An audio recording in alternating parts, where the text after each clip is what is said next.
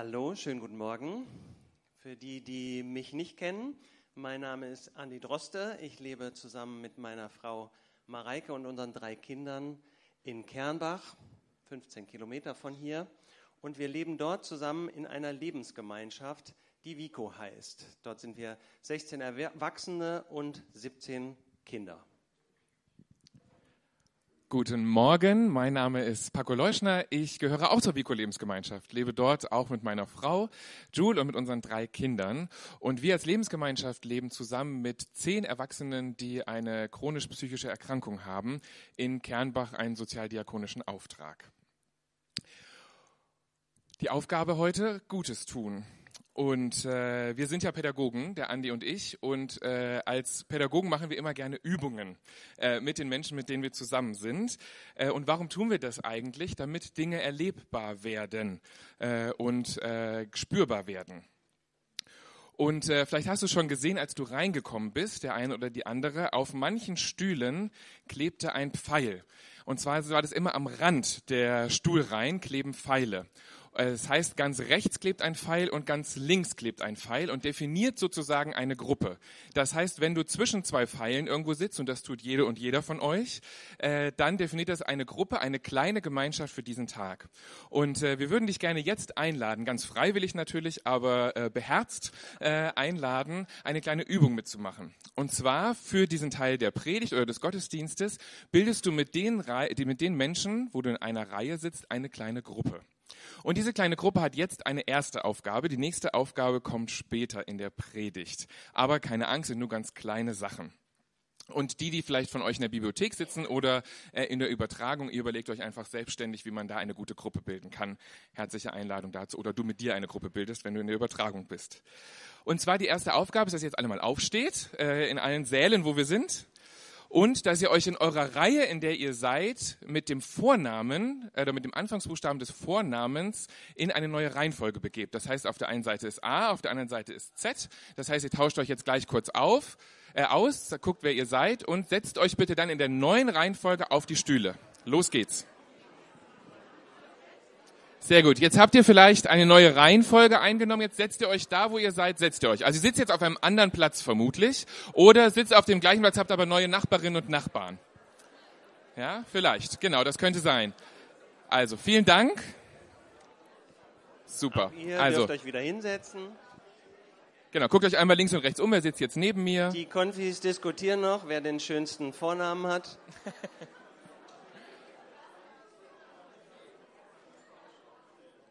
Andi, seid ihr drüben soweit? Ich gebe mal rüber. Wir brauchen noch so ein paar Sekunden. Die letzten Reihen sitzen in den, in den letzten Zügen. Damit ist ja klar, wer von uns im besseren Raum ist, weil mein Raum ist gut vorbereitet und sitzt fertig. Du hast das super im Griff da drüben, das glaube ich.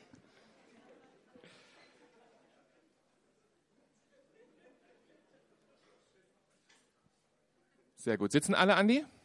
Ja, wir Super. sind soweit. Okay, dann eine kleine Umfrage an dich jetzt gerade. In der Regel fühlen wir Menschen uns mit Veränderungen, die wir, für die wir uns nicht selber entschieden haben, oft erstmal ein bisschen unwohl. Und jetzt steht der, An der Paco und der Andi da vorne und wollen irgendwelche Sachen von uns. Ist ja manchmal gar nicht so leicht, weil wir vielleicht unsere Komfortzone verlassen müssen, sind zum Gottesdienst gekommen, haben uns einen guten Platz gesucht. Alles klar, wir dachten aber, wir fordern uns gegenseitig heraus. Also für wen ist das so, dass es sich jetzt vielleicht gleich gar nicht so gut anfühlt? Vielleicht kannst du dich mal melden. Oder für wen ist es so, ach, das ist super, links und rechts kenne Ja, ich. ruhig mutig nach vorne. Ja, sehr gut. Für wen ist es so, dass sich gut anfühlt? Ihr könnt euch mal melden. Ja, sehr gut. Oder wer weiß noch nicht so ganz genau, der kann sich jetzt mal melden oder die. Ja, sehr gut. Vielen Dank. Okay. Mal gucken, was du im Laufe des Gottesdienstes feststellst, wie es sich anfühlt. Oder ob sich das nochmal ändert. Wir kommen zum Thema Gutes tun. Ähm, der Text für heute steht in Lukas 10 und ich lese oder wir lesen aus das Buch. Der barmherzige Ausländer. Da stand ein Lehrer des Gottesgesetzes auf und wollte Jesus auf die Probe stellen. Er stellte die Frage, du Lehrer, was muss ich denn tun, um das unzerstörbare ewige Lebe, Leben als Erbe zu erhalten? Jesus antwortete ihm, was ist denn im Gesetzbuch geschrieben? Welche Aussagen kannst du darin finden? Er erwiderte, Du sollst den Herrn, deinen Gott, lieben mit deinem ganzen Herzen, mit deiner ganzen Seele, mit deiner ganzen Kraft und deinem ganzen Vorstellungsvermögen. Und du sollst deinen Mitmenschen lieben, so wie du dich selbst liebst. Da antwortete Jesus zu ihm, Du hast genau richtig geantwortet. Tu das und du wirst das Leben haben. Weil er aber seine Haltung begründen wollte, stellte er Jesus noch eine Frage, nämlich, aber wer ist denn für mich solch ein Mitmensch? Jesus nahm seine Anfrage auf und sagte Folgendes. Es war ein Mann, der von Jerusalem der, die Bergwüste hinauflief nach Jericho. Da fielen Wegelagerer über ihn her. Sie nahmen ihm alles, sogar seine Kleidung, schlugen ihn zusammen und ließen ihn halbtot zurück. Zufälligerweise lief auch ein Tempelpriester auf diesem Weg hinab. Als der den Mann erblickte, ging er auf der gegenüberliegenden Seite des Weges an ihm vorüber. Genauso kam auch ein Levit, ein Tempeldiener, an diesem Ort vorbei, sah ihn und ging auf der anderen Straßenseite an ihm vorbei. Da kam ein Ausländer vorbei, ein Samaritaner, der gerade auf der Reise war. Als er ihn erblickte, wurde er von Erbarmen erfasst. Er lief zu ihm hin und versorgte seine Wunden. Er goss Öl und Wein darauf, um sie zu reinigen, setzte den Mann auf seinen eigenen Esel, brachte ihn zu einem Rasthaus und kümmerte sich dort weiter um ihn. Am nächsten Tag zog er zwei Denare aus der Tasche, gab sie dem Herbergsvater und sagte, kümmere dich um ihn. Und wenn du mehr Geld für ihn ausgeben solltest, dann werde ich es dir zurückerstatten, wenn ich wieder hier vorbeikomme. Wer von diesen drei Männern ist deiner Meinung nach für den, der ausgeraubt wurde, zum Mitmenschen geworden? Der Rechtsgelehrte sagte daraufhin, der, der ihm praktisch geholfen hat. Da sagte Jesus zu ihm, dann geh jetzt weiter und handle genauso wie dieser Mann. Soweit der Text und unser Thema, Gutes tun, aber was? Gutes tun, aber wie? Und Gutes tun, aber wann? Vorher eine kurze Zwischenfrage. Die, die sich gerade noch unwohl gefühlt haben an ihrem neuen Sitzplatz, hat sich schon was verändert? Noch nicht weiter unwohl sein? Die, die vorher schon glücklich sind, sind jetzt noch glücklich? Und gibt es einen Teilbereich, die sagen, ich weiß noch nicht so richtig, Sitzplatzänderungen sind für mich manchmal herausfordernd?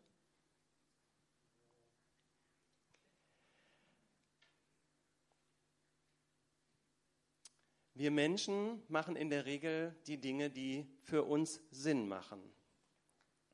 So haben wir früh gelernt, wenn wir bei der einen Tante, zu der einen Tante kommen und äh, nett Danke sagen, wir beim nächsten Mal wieder Schokolade bekommen. Wenn wir nett lächeln in die Welt, dann ist die Wahrscheinlichkeit deutlich höher, dass jemand zurücklächelt. Das funktioniert für uns in so ziemlich allen Lebensbereichen. Das, was für uns Sinn ergibt, wiederhole ich überlebenswichtig bei Säuglingen und Kleinkindern. Wenn ein Kind schreit, wird es im Idealfall versorgt. Etwas löst etwas aus. Das gilt auch für vielleicht weniger gewinnbringende Verhaltensweisen. So hat beispielsweise ein suchtkranker Mensch irgendwann in seinem Leben die Erfahrung gemacht, dass sich betäuben oder leicht und unbeschwert zu fühlen durch Konsum von Substanzen ausgelöst werden kann. Unser Gehirn lernt schnell und das kann schon zur Folge haben, dass wir Verhaltensweisen wiederholen, um das Gefühl erneut zu erleben. Macht das für mich Sinn? Vielleicht ja, vielleicht eher nein. Kann ich diese Handlungsweise nachvollziehen? Ich denke schon. Wir halten fest, es gibt einen Teil unserer Verhaltensweisen, die machen für ziemlich viele von uns Sinn.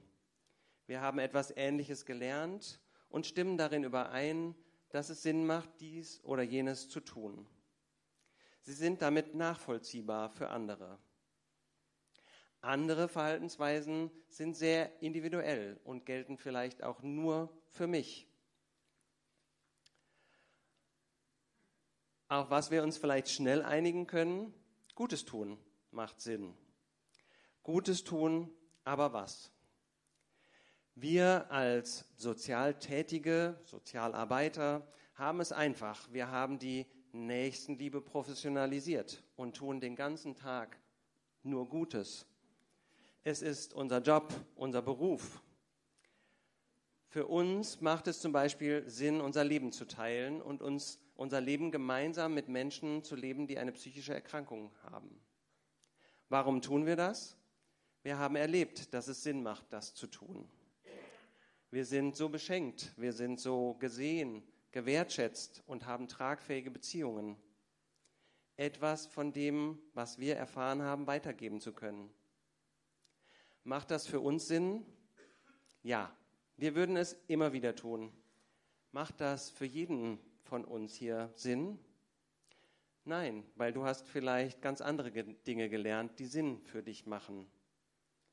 Kannst du uns und unsere Handlungsweise nachvollziehen? Kannst du nachvollziehen, warum wir das tun? Und doch, ich will euch eine kurze Geschichte erzählen. Wir in Kernbach bekommen nicht selten rückgemeldet, wie toll das ist, was wir da machen. Und wisst ihr, das fühlt sich dann so richtig gut an. Wir machen was zutiefst Sinnvolles mit einem Haufen toller Menschen und sind fröhlich dabei. Ein Teil der Wahrheit ist aber auch, dass wir damit unglaublich beschäftigt sind mit den Dingen, die uns anvertraut sind. Und es ist auch eine Wahrheit, dass so zu leben unglaublich viel Kraft, Energie und Zeit kostet. Und dann passiert es, dass ein anderer Statist in meinen Blick rückt.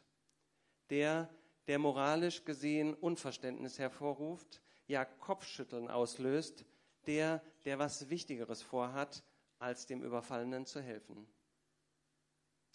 Kürzlich wurde unsere Nachbarin Adele, eine nette ältere Dame, krank. Sehr krank sogar. Sie war so unglaublich müde, müde vom Leben, müde vom Sein. Zu den eigenen Kindern hat sie kaum Kontakt und so hat ihre letzte Reise ohne Familie begonnen.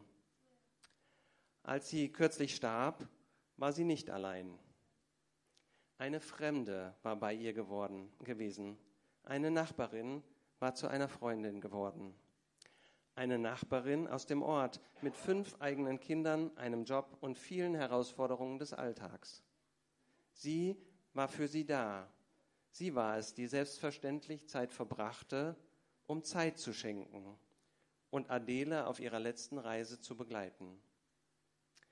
Weder verwandt noch verschwägert, einfach nur da, wo ein Mensch einen anderen Menschen brauchte. Ich empfinde Hochachtung und Freude für Adele, fühle mich auch ein wenig beschämt. Wer war der Nächste für Adele? Das Tun hat Grenzen, manchmal eben auch das Gute. Grenzen von Zeit, Kraft und Möglichkeiten oder etwas anderes macht Sinn, eigene Grenzen zu wahren um sich selber zu lieben oder einen anderen Auftrag. Macht das Sinn? Ist diese Handlungsweise nachzuvollziehen? Für mich gilt ja. Du sollst dem Herrn, deinen Gott, lieben mit deinem ganzen Herzen, mit deiner ganzen Seele, mit deiner ganzen Kraft und deinem ganzen Vorstellungsvermögen. Und du sollst deinen Mitmenschen lieben, so wie du dich selbst liebst. Ende Oktober waren unsere große Tochter Miller und ich für fünf Tage in London. Tochter-Papa-Verreise. Neben wichtigen Stationen Londons, einer super Zeit zusammen, wollten wir natürlich auch auf die Oxford Street gehen. Die Oxford Street ist die Shoppingstraße in London. Und wir hatten uns den verregnetsten Tag, den Samstag ausgesucht, weil wir dachten, wenn wir von Geschäft zu Geschäft gehen, dann stört uns der Regen nicht so doll. Und es war so, wir sind aus der U-Bahn-Station rausgekommen, haben uns durch die Menschenmassen geschlängelt und das ist ungefähr der gleiche Fehler, wie wenn man samstags zu Ikea fährt. Also die Oxford Street ist voller Menschen und wir sind aus der U-Bahn-Station rausgekommen, sind oben an der Straße angekommen, Hubschrauber kreisten über uns. 100.000 Protestierende, Demonstrierende, Menschen um uns herum. Der Marsch für Palästina, wir waren mittendrin. Hubschrauber kreisten, Polizisten waren überall. Es war eine friedliche, aber sehr, sehr laute und sehr, sehr klare, deutliche Demonstration um uns herum. Plus eine Million Londoner, plus eine Million Touristen und Shoppende. Miller und ich waren trotzdem fröhlich. Uns waren guter Dinge, aber plötzlich wird die Situation im Nahen Osten im mini, mini, mini kleinen zu unserer Situation und ganz greifbar. Und Fragen werfen sich auf. Miller fragt, Papa, ist das kriegen, werden wir hier angegriffen? Ist das in Ordnung? Ich hatte immer ein gutes Gefühl und wir konnten die Situation äh, gut meistern, hatten einen guten Tag und sind aber immer wieder Menschen begegnet, die aufgebracht waren, die wütend waren. Und das Schockierende im Gleichnis ist der barmherzige Samariter. Es passte für die Juden nicht zusammen, dass Jesus einen Samariter, einen ihnen verhassten Feind, zur Heldenfigur in dieser Geschichte machte. Zwischen den Juden und den Samaritanern, da bestand eine ganz lange, tiefe Abneigung und Feindschaft. Für einen Juden war es ungefähr so, Essen von einem Samaritaner anzunehmen, wie wenn man ihn zwingen würde, Schweinefleisch zu essen. Für den Juden war es besser, auf Hilfe zu, zu verzichten und sich nicht helfen zu lassen, als sich von einem Samaritaner helfen zu lassen. Der Hass zwischen Juden und Samaritanern, der war schon Jahrhunderte alt und spiegelt sich tragischerweise bis heute in den brodelnden Spannungen zwischen Juden und Palästinensern und anderen Volksgruppen wider. Leider brandaktuell. Wir haben Ruthelt Ratgeber Oeth stellvertretend als Leiterin für unsere Schwestergemeinde im Christustreff Berlin gefragt vor dieser Predigt, was aktuelle Herausforderungen in Berlin und im Christustreff in Berlin sind, wenn sie an die Geschichte des barmherzigen Samariters denkt. Und sie hat uns einige Punkte gesagt, aber der erste Punkt, den sie uns gesagt hat, war, dass es von der Isingstraße, dort wo der Christustreff ist, wo er sich befindet, wo die Gemeinderäume sind, bis in die Sonnenallee ungefähr sieben Minuten äh, Fuß- oder Fahrradweg sind.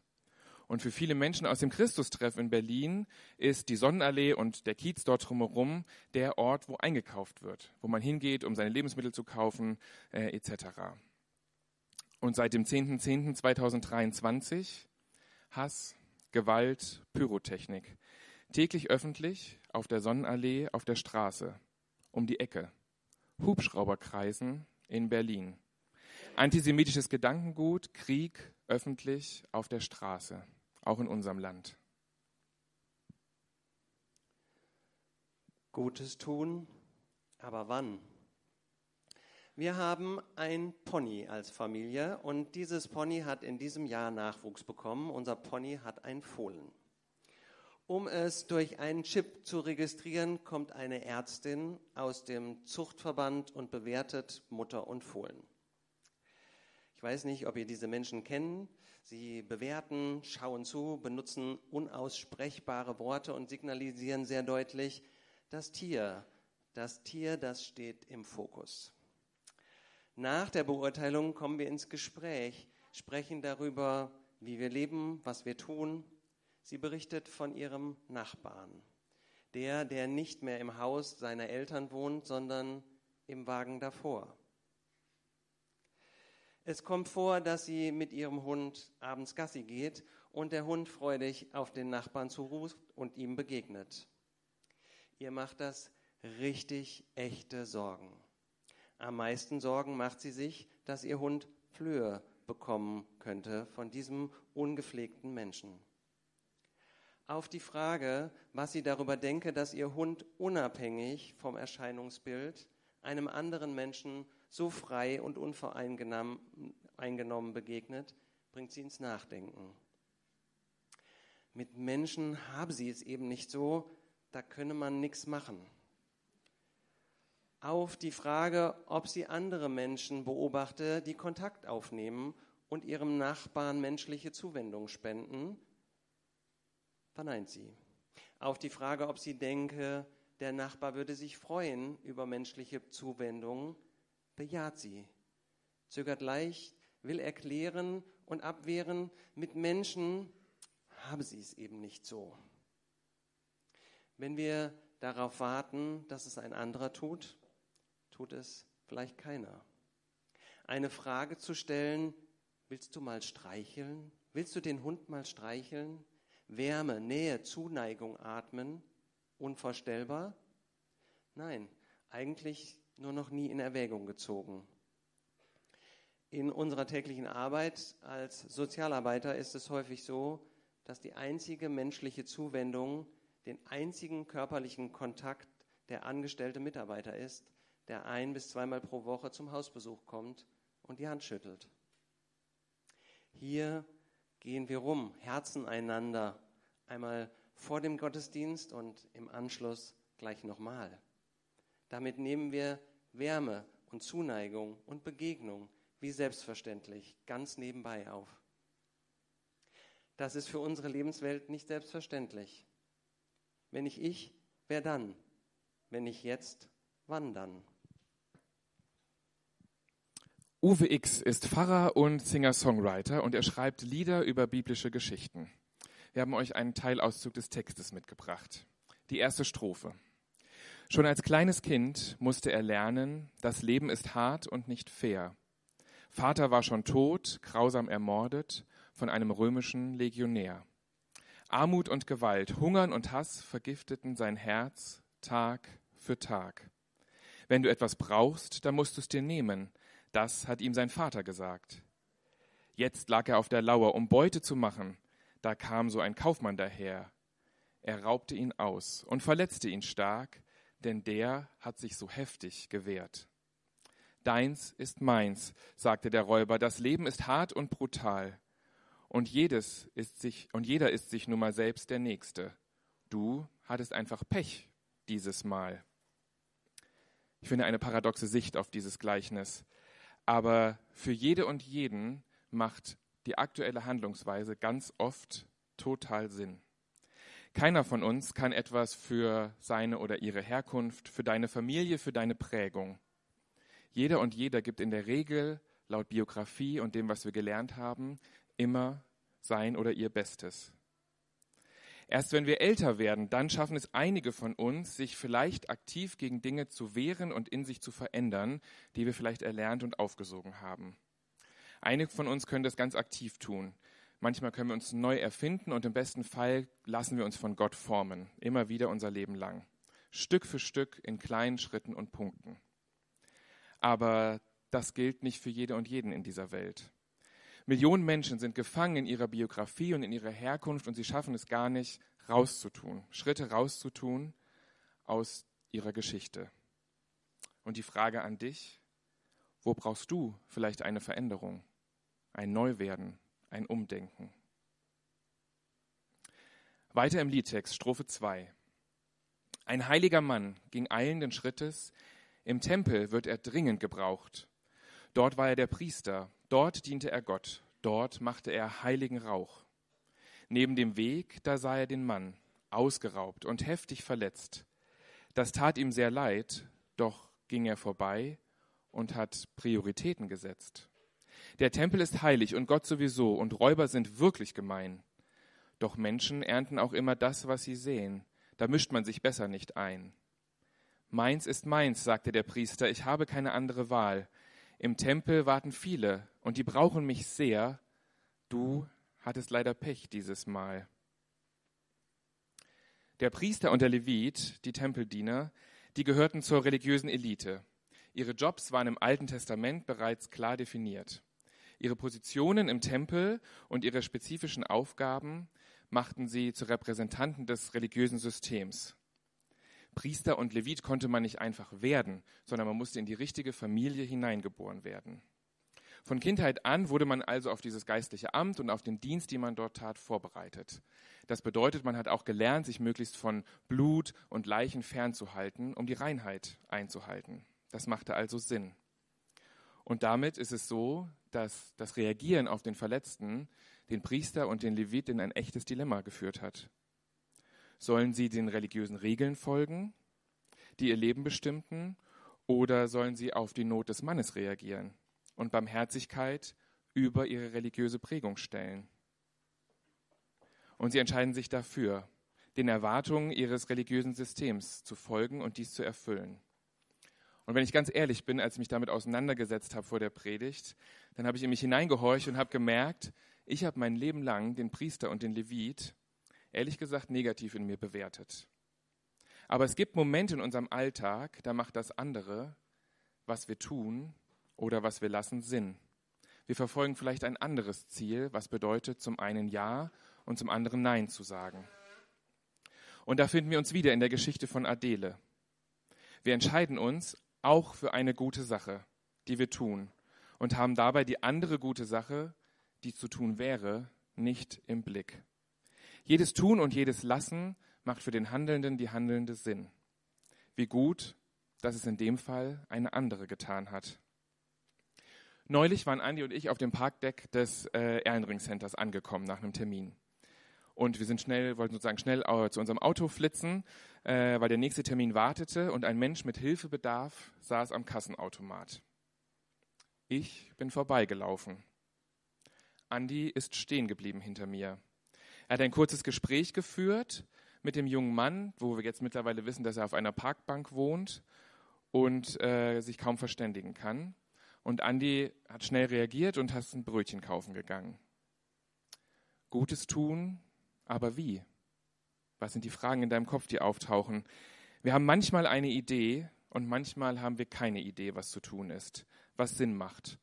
Wir laufen vorbei. Oder ob wir nicht eigentlich, wenn wir ein Brötchen kaufen, die Sache und die Situation verschlimmbessern. Neulich durften wir bei einer Veranstaltung für Gemeinschaften bei der OJC sprechen. Dort hat auch Professor Dr. Peter Zimmerlein, ein evangelischer Theologe mit Professur in Leipzig, unter anderem darüber gesprochen, dass sein Eindruck ist, dass wir vermehrt ins Paradoxe denken und handeln kommen müssen. Diese Welt steht in Spannungen, Wirklichkeiten und Gegensätzen. Nicht schwarz-weiß, in Millionen Graustufen. Ich glaube, er hat recht. Es ist immer schwieriger zu entscheiden, was zu tun ist. Wer sagt uns bei all dem Grau, wann es Sinn macht, dem Weiß oder dem Schwarz nachzujagen und wann das Sinn macht? Wann nehmen wir uns Zeit für Adele und ihren Abschied und wann entscheiden wir, dass die Aufgaben, die uns anvertraut sind, genug sind oder jetzt Priorität haben. Gutes tun, aber wie? Als Christen haben wir es da, finde ich, richtig gut. Wir haben ein richtiges Privileg. Wir haben einen Gott und die Gemeinschaft, die uns hilft, auszuloten, was Sinn macht, was gut ist, was zu tun ist, wenn ich als Einzelner das nicht mehr weiß. Als Teil einer Gemeinschaft ist es so schön, wenn die anderen da sind. Bis die anderen etwas anderes wollen als ich, bis sie etwas anderes im Sinn haben. Aber wisst ihr, was dann am schönsten ist? Wenn wir uns gemeinsam auf den Weg machen. Wir haben die Erfahrung gemacht, dass einen gemeinsamen Auftrag haben miteinander verbindet. Und wir erleben Gemeinschaft als Resonanzboden, um die Fragen zu klären, wer ist mein Nächster und wo muss ich aufpassen, mich nicht selber zu verlieren. Es hilft uns ungemein, gemeinsam auszuloten, was Gott uns sagt und was dann für uns dran ist. Das ist richtig gut und ich spüre, ich muss nicht allein entscheiden. Nein, die anderen helfen dabei.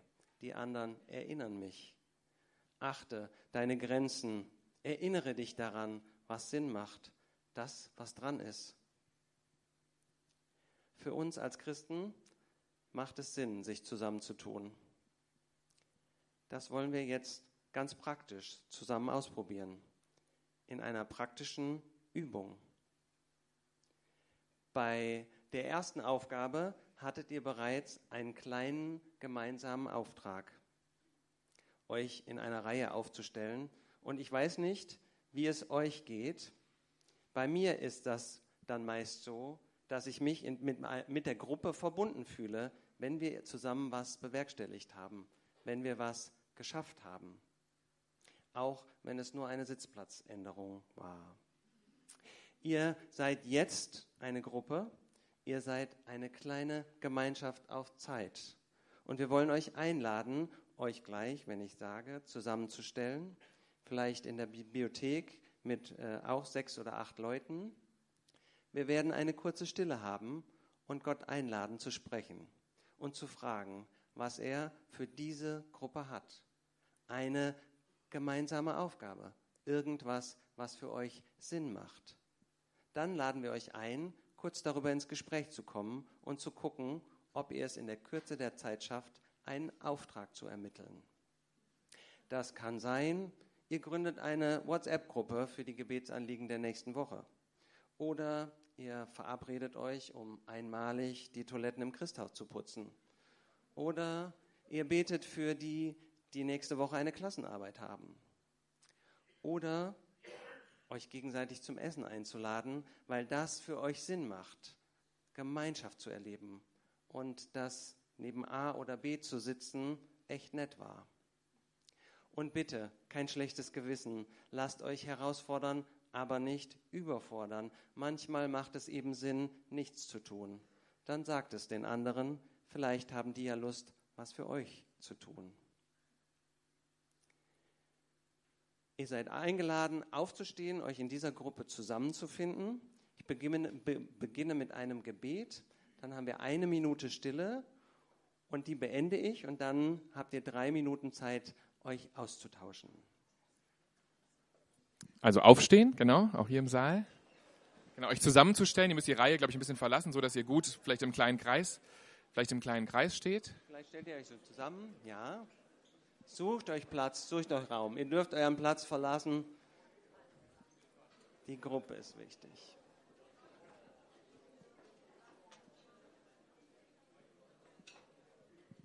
Der rote Saal ist soweit, Andi? Moment noch.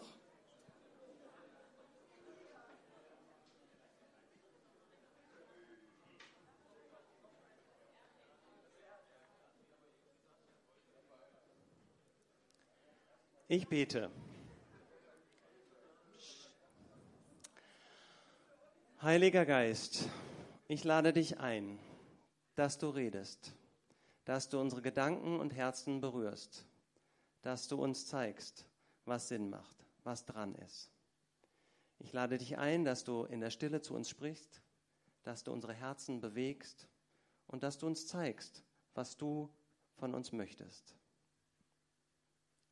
Amen. Eine Minute Stille, die beende ich dann.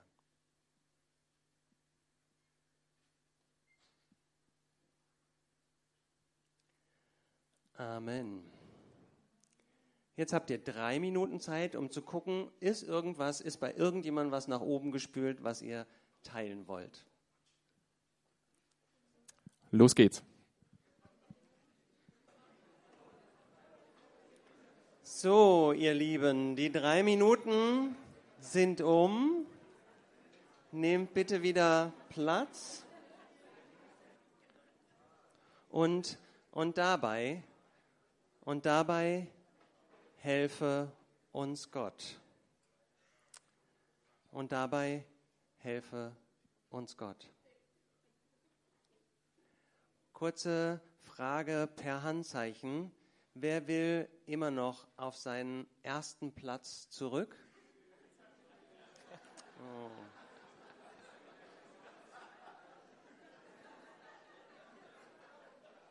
Oh. Okay. Wer hat sich gut eingeruckelt und fühlt sich wohl neben den neuen Nachbarn? Schön, vielen Dank. Welcher Platz, welche Aufgabe macht Sinn für mich? Welche Gruppe konnte sich einigen? Gemeinsam wollen wir jetzt ein Gebet sprechen. Und äh, ich würde gerne noch was dazu erklären. Und zwar in diesem Gebet gibt es ein ganz starkes Bild, ein Bild von einem Sprungtuch. Und manchmal bin ich derjenige wie bei der Feuerwehr, ne, wenn man aus dem Haus hüpft, dann wird ein Sprungtuch ausgebreitet. Manchmal bin ich vielleicht derjenige, diejenige, die außen steht und das Sprungtuch hält. Und manchmal brauche ich vielleicht, ins Sprungtuch springen zu dürfen. Und wir beten als Gemeinschaft immer mal wieder ein jüdisches Gemeinschaftsgebet, genau mit diesem Bild. Und wir wollen uns verbinden mit der Frage, was heißt es, Gutes zu tun? Für mich ganz persönlich, für dich ganz persönlich. Und ich lade euch alle ein, aufzustehen. Ihr seht den Text gleich vorne. Und dass wir uns miteinander einstimmen und beten. Ein jüdisches Gemeinschaftsgebet. Wir leben Tag für Tag, Seite an Seite, teilen diese Welt so selbstverständlich wir bewältigen unseren Alltag und vergessen dabei oft die Anliegen und das Geschenk der Gemeinschaft. Sie ist einfach da. Manchmal lässt uns eine Katastrophe zusammenrücken. Dann erst erinnern wir uns wieder an die Kraft des Zusammenhaltes, der Solidarität. Heute danken wir dir für dieses Sprungtuch, das uns auffängt, im Abschied und Scheitern, im Glück, in Krankheit, bei Übergängen. Deine Nähe schafft, dass wir einander nahe sind. Heute machen wir uns bewusst, dass unsere Gemeinschaft uns stärkt und dass wir alle auch etwas beitragen können, um unsere Gemeinschaft zu stärken. Danke für dieses Geschenk. Amen.